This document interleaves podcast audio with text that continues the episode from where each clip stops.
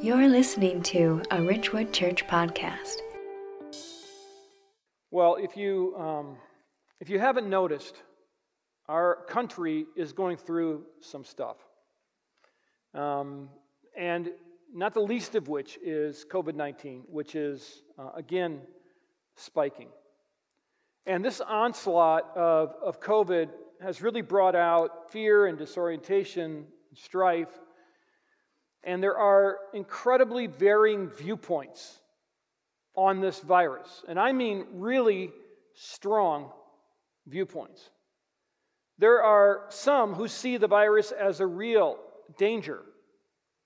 There are some who see it as a simple political talking point. There, has some, there are some that say that to move forward as a country, we just need to open things up. And there are others who say, no, we need to stay home. Some say, I don't wear a mask, that's uh, an affront to my liberty. And others say, no, that's being a good neighbor. You have these vast, varying views on COVID 19 and all other kinds of issues, including the election, all of the racial unrest. And so the question then becomes how do we move forward as a church? How do we move forward as a gospel centered, unified body when these kind of varying viewpoints exist? And I would argue that we follow the example of the early church. And we're in this series called Courageously Multiply in the book of Acts. And they came upon an issue that they had to deal with that threatened to tear them apart, that threatened to halt the growth of the early church. But these leaders were wise and they got together and they were able to come to an agreement. They were able to move into the middle, but they didn't sacrifice what they believed to be the truth. And if we're going to thrive, if we're going to be the church we want to be, then we need to do the same thing. And the way to do that is to do what's best for each other. It's to serve one another. And we need to do this not in spite of, but because of all of this strife, because of COVID 19. And that will show an incredible example to the world. And so, having said that, let's turn to the book of Acts and let's see what this church was dealing with. So, please turn with me to Acts 15, beginning in verse 1. If you have a Bible or a tablet or a phone with you, we don't have Bibles in the pews right now because of COVID, but you can always just follow along on the screen. And we're going to begin on Acts 15, verse 1. So, the issue at hand in 48 AD is simple. And it's centered on two basic questions. As Gentiles were coming to know Christ and as they were being filtered in to the church, Jewish believers were asking the first question, which is Do Gentiles need to become Jewish in order to be saved? In other words, do they need to be circumcised? The second question is once they become believers, do they need to follow the Mosaic law in order to be right with God? These were the two basic questions that were floating around the church. And it was a divisive issue because people felt very strongly on each side, wide and varied opinions. And Luke lays out the issue here in Acts 15, verses 1 and 2. Look there with me. But some men came down from Judea and were teaching the brothers unless you are circumcised according to the custom of Moses, you cannot be saved. There's that first issue. And after Paul and Barnabas had no small dissension and debate with them, Paul and Barnabas and some of the others were appointed to go up to Jerusalem to the apostles and the elders about this question. So this was a real problem. Notice the wording here no small dissension. So this was dangerous. It threatened to halt the momentum of the early church, but godly leaders saw the problem, acknowledged the problem, and dealt with the issue. And as we seek to do what's best for each other, Here's the first point I want to give you this morning. We have to understand difficult difficulties and disagreements can't be swept under the rug forever. You can't just take issues in the church and sweep them away and pretend that they're not going to come back to haunt you. And these, these believers, these early church leaders understood that. And here's the thing in the midst of a pandemic, in the midst of racial unrest, in the midst of coming out of this political season that we've been in, it's important to talk about how we feel, but it's even more important to listen to one another. The problem with social media is that there's no listening involved. Everybody's just posting opinions. But we need to listen to each other in order to maintain unity. And, and we'll see this happen at this meeting in Jerusalem.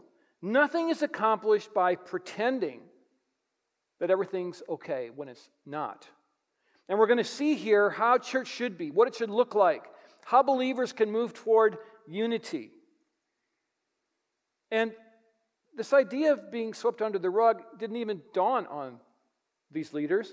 This group, they, they left nothing unsaid. There, there was no behind the back meetings going on. In our day, we'd call them parking lot meetings, you know, where you go to a meeting and then you have another meeting with those that agree with you outside. Or you send email streams around and leave the person you really should be addressing out of the email stream. That just reaps disunity and distrust. And these people here in this early church did not do that. And, and many times churches are afraid to wade into these situations because they think, well, I'm going to hurt somebody's feelings, or the church's reputation is going to be affected, so we shouldn't really. Now, listen, I'm not talking about holding confidences. Confidences are important. Proverbs talks a lot about holding confidences. I'm not talking about airing dirty laundry that doesn't need to be aired. What I'm talking about is honesty. And the problem a lot of churches make, the, the, the mistake they make is that they leave too much to the imagination. And the imagination is far worse than the truth most of the time. Before we came here, I was the, the chair of a board of, a, of another denomination. So I got to have a front row seat to watch churches die literally. And I know it because they sent me all kinds of letters all of the time complaining about everything. Meanwhile, their churches were dying. And so I wrote a doctoral dissertation on crisis leadership. How, how do you go into a church that has crisis and lead it out of that crisis? And I found that there were two basic problems going on in these churches that were dying. Number one, there were agendas everywhere.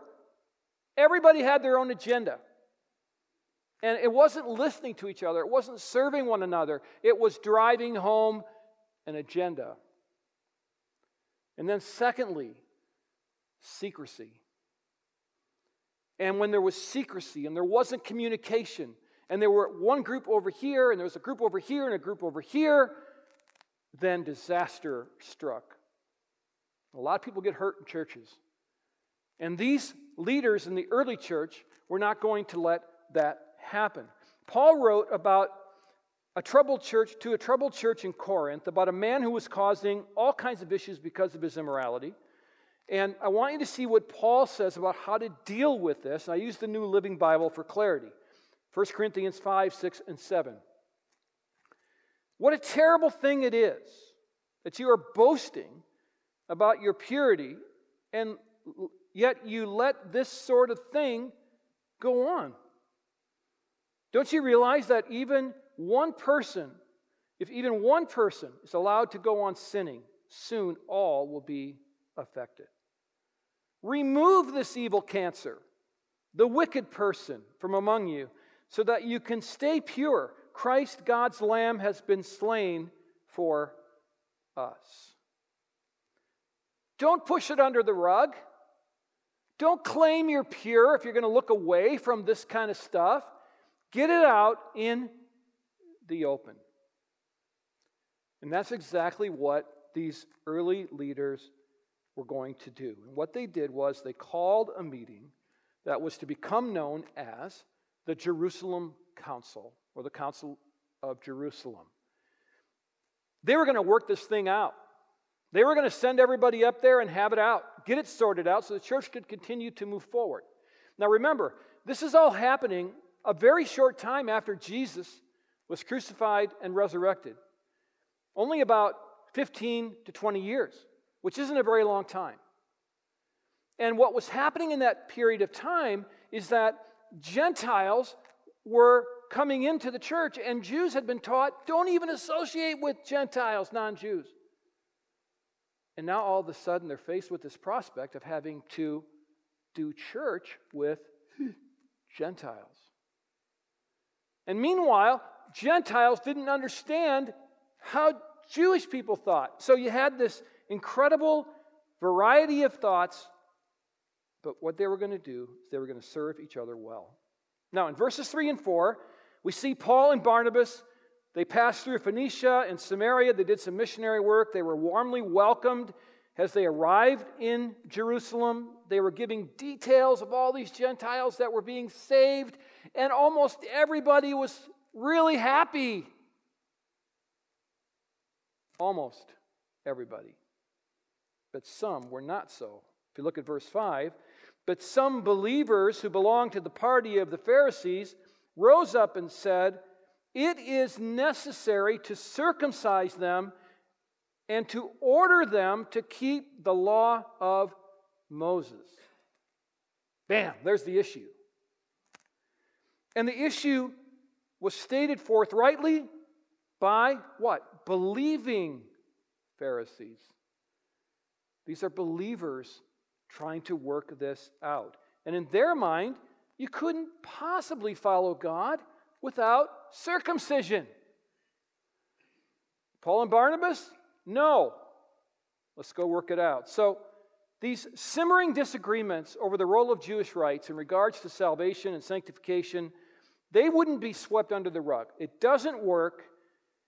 And so we're going to see what happens now and how they work this out. And the party bringing forth the problem consisted of believing Pharisees. And so here's point number two as we learn how to work through this together in this crazy age we live in. Remember, those who disagree with you are not your enemy. How did we get to where we are? How did we get to this place where everybody that disagrees is bad? It's divisive. It's out there in the world. I don't want us to drag it into our church because that's not how Christians operate. In our culture, we've forgotten how to disagree and be friends. So here's the thing these, these leaders were ready to serve each other, and, and there were close friends on each side of the aisle. Over here, in the area of freedom for Gentiles, you had Paul Barnabas, and Peter. That's not a lightweight group of men. And they were going to say, listen, you can't put the yoke of the Jewish law on these Gentile believers. But over here, you had none other than James, the half brother of Jesus, who was a scrupulous lawkeeper. James is here, godly, leading people. Over here, you had godly people leading people, and they were going to have to work this out. And you can only Im- um, just imagine the tension that was in the air. Some of you have been to church meetings or annual meetings, business meetings, where you just kind of feel your chest start to tighten. You know, like, don't, I want to go eat. You know, let's be done. Imagine the tension that was building here. But because they valued each other, they dealt with the issue rather than making it personal. They, they, they dealt with it with incredible grace. Now, after much discussion, and by the way, that Greek word is inquiry, debate, questioning, Peter would speak first in verses 7 through 11. And he's going to refer back to the time he had that vision in Joppa and then went and preached to the Gentiles. Here's what he says, beginning in verse 7. And after there had been much debate, Peter stood up and said to them, Brothers, you know that in the early days God made a choice among you, that by my mouth the Gentiles should hear the word of the gospel and believe. And God, who knows the heart, bore witness to them by giving them the Holy Spirit, just as He did to us. And He made no distinction between us and them, having cleansed their hearts by faith. Now, therefore, why are you putting God to the test by placing a yoke on the neck of the disciples that neither our fathers nor we have been able to bear? But we believe that we will be saved through the grace of the Lord Jesus, just as they will. What Peter's saying here is why in the world would you want to put the law, which we Jewish people couldn't even bear up under, and put it on these new Gentiles that were coming into the church? We're all saved by faith alone. And believe me, Peter had incredible influence here because he was the first one to take the gospel to the Gentiles. And that fact was known by everyone, and so they listened to what he said. Now, Paul and Barnabas were next. And they related all of the miracles that had been happening, all of the Gentiles that had been coming to know Christ. And everyone was really happy about that. And then it was James' turn. Now, next to Peter, he would have wielded by far the biggest stick in this fight because, not only because he was the half brother of Jesus, which I'm sure gave him incredible, incredible influence, but because he was so respected, because he was the leader of the church in Jerusalem, he was the leader of their inner circle. What he said was going to either win the day or cause huge dissension. And so, what would he say? Look at verse 19. He first quoted the prophet Amos and then said this Therefore, my judgment is that we should not trouble those of the Gentiles who turn to God. What he was saying was he agreed with Peter. Gentile believers would become believers by faith alone. They weren't required to keep the Mosaic law in order to be godly, and this would have sent shockwaves down James' camp because these people were Jewish to the core. But these friends, man, they could have argued all day. They could have fractured the church. They could have gone into their little corners. They could have written books refuting each other which is so sad these days. You have these authors, you know, these big theologians, and they write books. I disagree with you. They write a book. I disagree with you. Why don't they just call each other? Like, we have phones. They could have done that, but they didn't. They watched out for each other. They, they dealt with this issue openly and honestly. And friends didn't become enemies. I have a friend who always says it's better to be right with one another than it is to be right. And I think there's a lot of truth and a lot of wisdom in that. And so, how do we keep the church together in the middle of such wide ranging views in every topic? COVID, racial justice, politics. We serve each other. We watch out for each other. We listen to one another. And we can do that in 2020 because God has called us to do that. Now, back in Jerusalem, there was still one more issue to tackle. How would Jews and Gentiles have fellowship in the future? It was one thing to work out the salvation method, but now they had to live together. Now they had to work together. Now they had to come together as a church to go out and win the area for the gospel. And so James laid out the options with great wisdom, and it involved seeking middle ground. And here's the next point I want to make that unity happens when serving the good of another is the top priority. Not serving yourself, not serving your agenda, but serving the good of another. James' solution is seen here in verses 19 through 21. Again in 19. Therefore, my judgment is that we should not trouble those of the Gentiles who turn to God. Verse 20. But should write to them, we should write a letter to them to abstain from the things polluted by idols and from sexual immorality and from what has been strangled and from blood. For from ancient generations, Moses had, has had in every city those who proclaim him, for he is read every Sabbath in the synagogues. What is he talking about? His word is carrying the day. There would be no yoke placed on Gentiles, but here is what he is saying. He's saying, okay, Gentiles, there's going to be no yoke on you to come into the church, but I am expecting you, Gentiles, to come over here and figure out and understand Jewish way of thinking. I want you to honor it and I want you to walk alongside of them in it. These are not central salvation issues, but they're important issues. And he's calling Gentiles to come into the middle so that there can be unity in the church. And so, if you look at these various things he said here, that Christians, these Gentile Christians, should be directed to avoid food which had been offered to idols, the flesh of animals which the blood had been completely drained, all Jewish law, and that they should conform to the Jewish code of sexual relations. In other words, purity between a man and a woman, unlike all of those pagan sexual rituals that were happening in the Gentile world.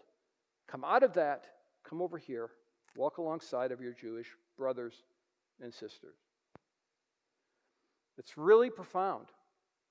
No one gave up their belief systems, no one had to compromise their belief systems. What they had to do was understand who was doing what and come together. Now, they, they conquered that salvation issue. They conquered the issue of how they were going to live together, and now they just had to do it. So they wrote a formal letter, and they began to go out and once again win the world for Christ. But notice here, they didn't sweep anything under the rug. They realized that their opponents were not their enemies, they were their friends, they were fellow Christians. And unity was able to happen because they chose middle ground. And so here's how the process relates to you and me now in 2020. We tend to think we're the only culture that has issues. I think there have been others. This was one of them.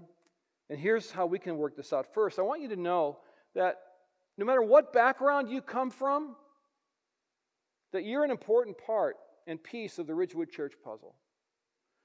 And I chose this word puzzle here on purpose because each of us is so different. We're cut differently, but yet we fit into this puzzle that God has that is the church. And, you know, this piece, if it's round, doesn't fit, but if it's over here, it will fit, and you fit. And I'm so glad you're here. And I want you to know that you can disagree with me and you don't have to have all the Baptist lingo down and you can dress differently. And that's what makes the church the church. I don't want you all to think like me. That would be frightening. I mean, Wendy would say all you would talk about is sports and bacon. I mean, that would be it.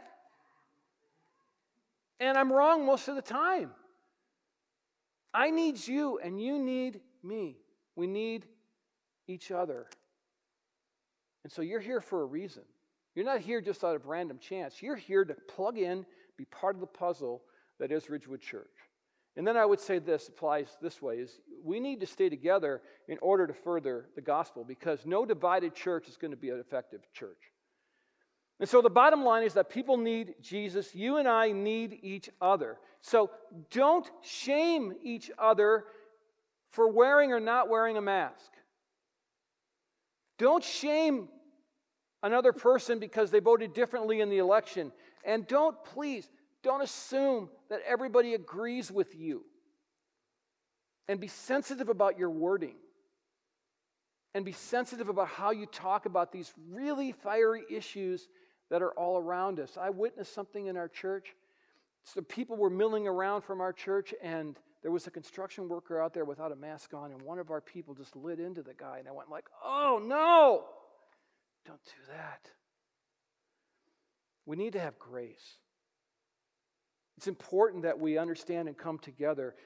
So, just to leave you with this first principle we need to serve each other.